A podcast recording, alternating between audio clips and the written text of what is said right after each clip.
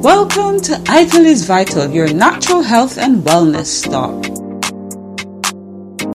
Hi everyone, this is Julie. Thank you for stopping by for another podcast today. I hope you're having a fantabulous day and I hope all is going well for you. And um, in this podcast, I wanted to touch on RNA resistant crops because I don't know if you are aware, some of you might be, some of you might not be. And even if you're not, for those of us who are aware of the work that they continue to do with GMO, genetically modified organisms, that they use to um, create, to say they're creating food, we're aware that there's always continued work in this field in the sense that they're always up to something, always working at creating uh, some crop or something that is supposed to be intended for human consumption in many instances. So now we're hearing more and more about RNA resistant crops, and this is being touted as something that is something that is more beneficial than regular GMO crops. Now, RNA resistant crops, which are also known as RNA interface, these are genetically modified plants that are designed to resist pests or disease through the silencing of specific genes using the RNA technology. Now, the crops, we are being told that these are, it's beneficial. But what is not being focused on is how dangerous these are. In fact, it is quite dangerous and way more dangerous than even the traditional genetically modified crops, which we know are no good. And these are worse. And these could lead to a lot of consequences that they will put down as unintended consequences. And some of the effects from these include um, the RNA technology that they're using to silence genes. It can do so in, in, in other crops that, for all intents and purposes, it was not intended to silence the genes in. Um, such as the beneficial insects, um, soil microbes, or on other um, important organisms. You know, these species plays an important role in the ecological system. And this can have unintended consequences by disrupting the food web, by reducing biodiversity, and just in general disrupting the entire ecosystem. Also, the RNA crop may crossbreed with other natural plants, and this could lead to the unintended spreading of the RNAi traits. And this could also cause a problem in the natural ecosystem and this could spread from one region to the next. And what will happen also, because we know that this will happen, is that when they create these, these, these um, Frankenstein foods, and you create uh, the pest, the so called pest that they're trying to get rid of, so to speak, they will become resistant to these because they're trying to get rid of these products because they don't belong. So they will overcome and they will they will no longer at some point um, be negatively affected by them in the way that was initially intended. And so what's going to happen? They're going to end up in a situation where they'll be using even more, even more, um, even more pesticides because the so-called pests that they're trying to get rid of will be able to, at some point, handle these plants. So what it does is that it defeats, it, it, it will defeat, it's not if, it will defeat the purpose from which it was intended. And the reality is that the long term effects, in terms of the ecosystem, in terms of human health, these have they have not been fully explored. They don't they have not looked at the real risk of this technology and how it instead of supposedly helping in terms of food production, how it can literally lead to a situation where we have scarcity in terms of food. We don't need this technology. We never needed these genetically modified Frankenstein foods. Um, some people might want to know is, is RNA different from GMO or is it the same? But RNA resistant crop and genetically modified organisms, they are related. It's just um, distinct technologies that are used. Um, so while both RNA resistant crops and GMOs involve um, gene modification of the crop plant, um, they differ in how this modification is achieved and also the intended purposes of the modification. So you're probably wondering what types of crops that are being grown with this RNA resistant technology at the moment.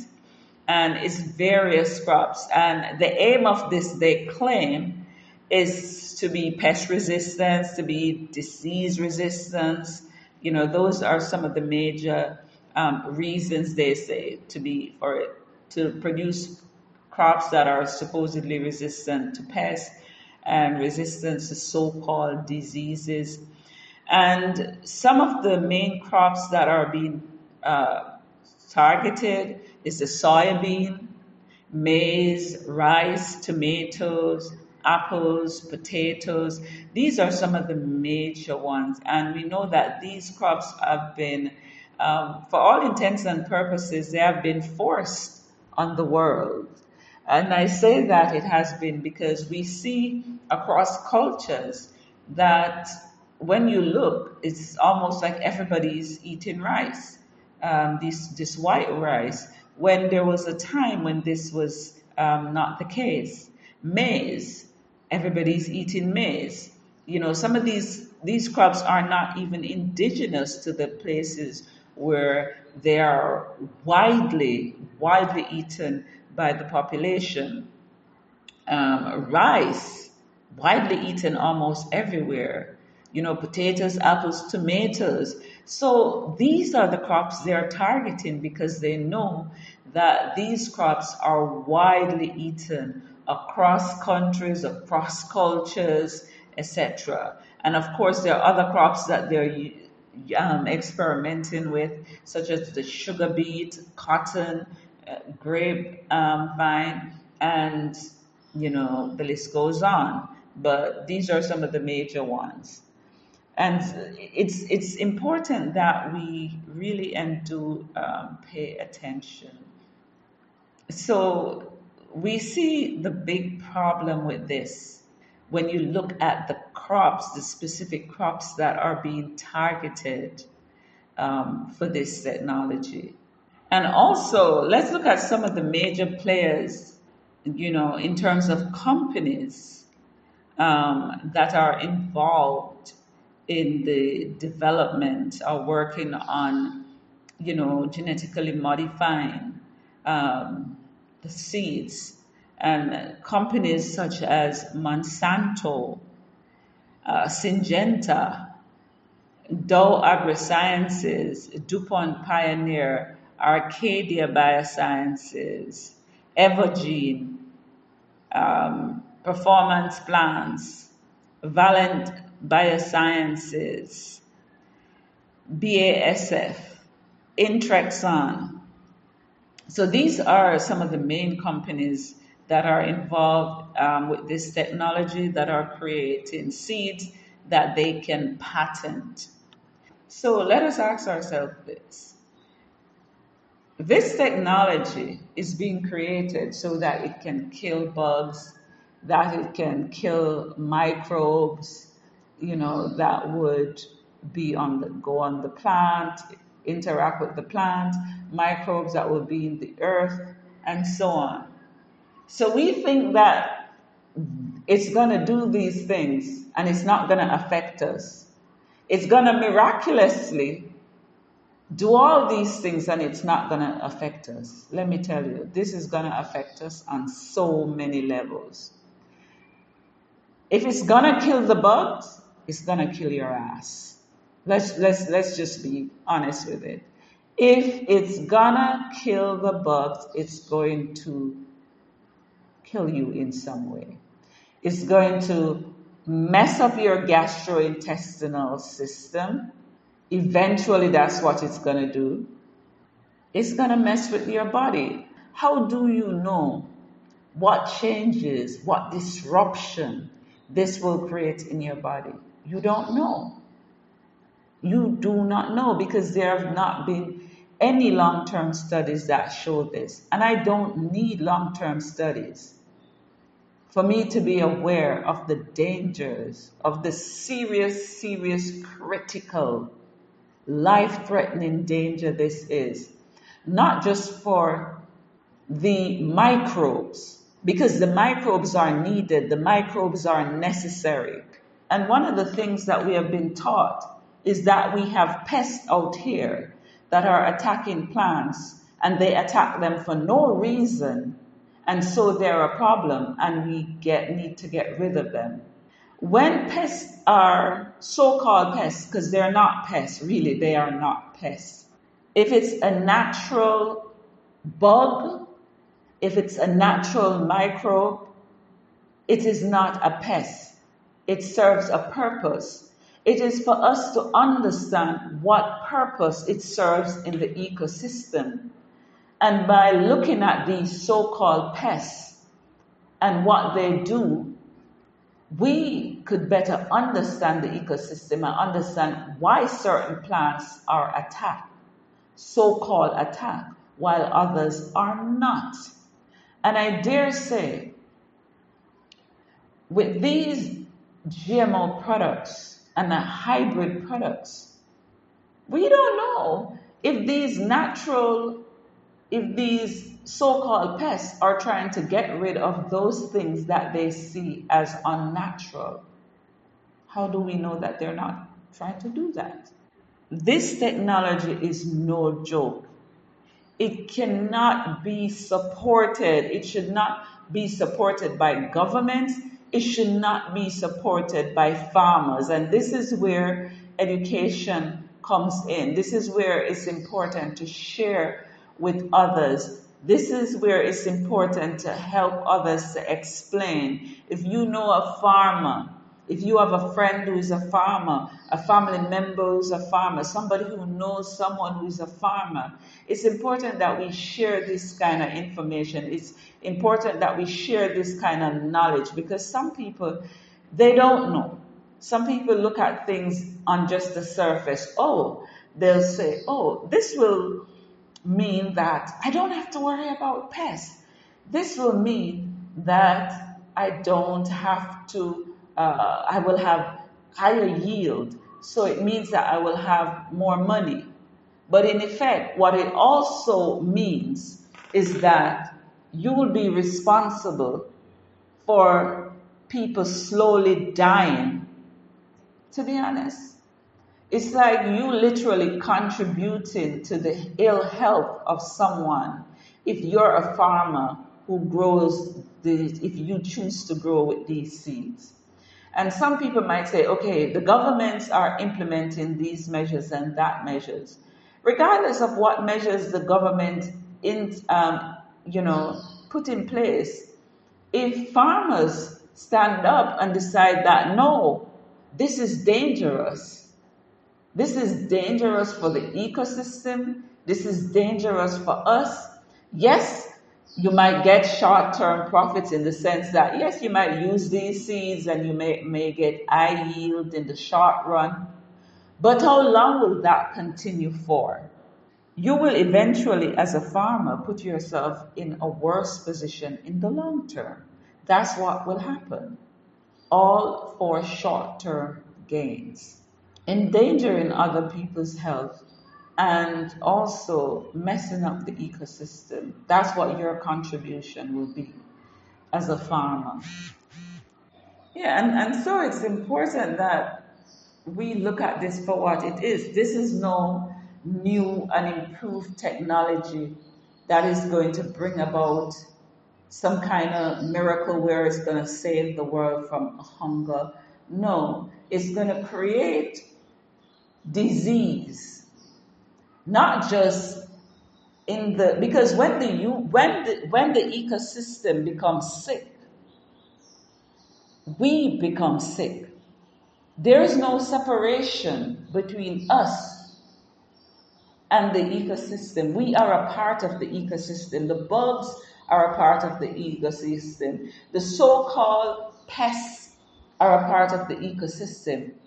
And the pests really are not they have a role to play. They have a role to play in this ecosystem, and they do exactly that. It is us that need to look at our actions and what it is that we're doing that is causing, for example, uh, so called crops to be quote unquote attacked. Why? Why does this happen? And that's something I'll explore um, further. Why is it that some crops would get so-called attack while others don't? And I dare say there are reasons for it. So, you know, I just want people to be more aware of this, more aware of this technology, more aware of the dangers of this technology, and also begin to understand that we have to begin to save more um, so-called wild or natural seeds, we have to begin to save those so that we can share with others. Because this is how we fight back. And also what we have to do as farmers, we have to re, um, refuse to partake in this technology. Refuse from buying and using this, these seeds even when you stand against the government because it is a must. In order for us to stand up for what is right, more often than not, we have to stand against the decisions of government because the decisions of government will serve international corporation at the expense of health of the populace at the expense of the environment, at the expense of the natural ecosystem. And so we have to stand up. So I say, share this information. It doesn't have to be this video specifically, but just ask people, do they know about this?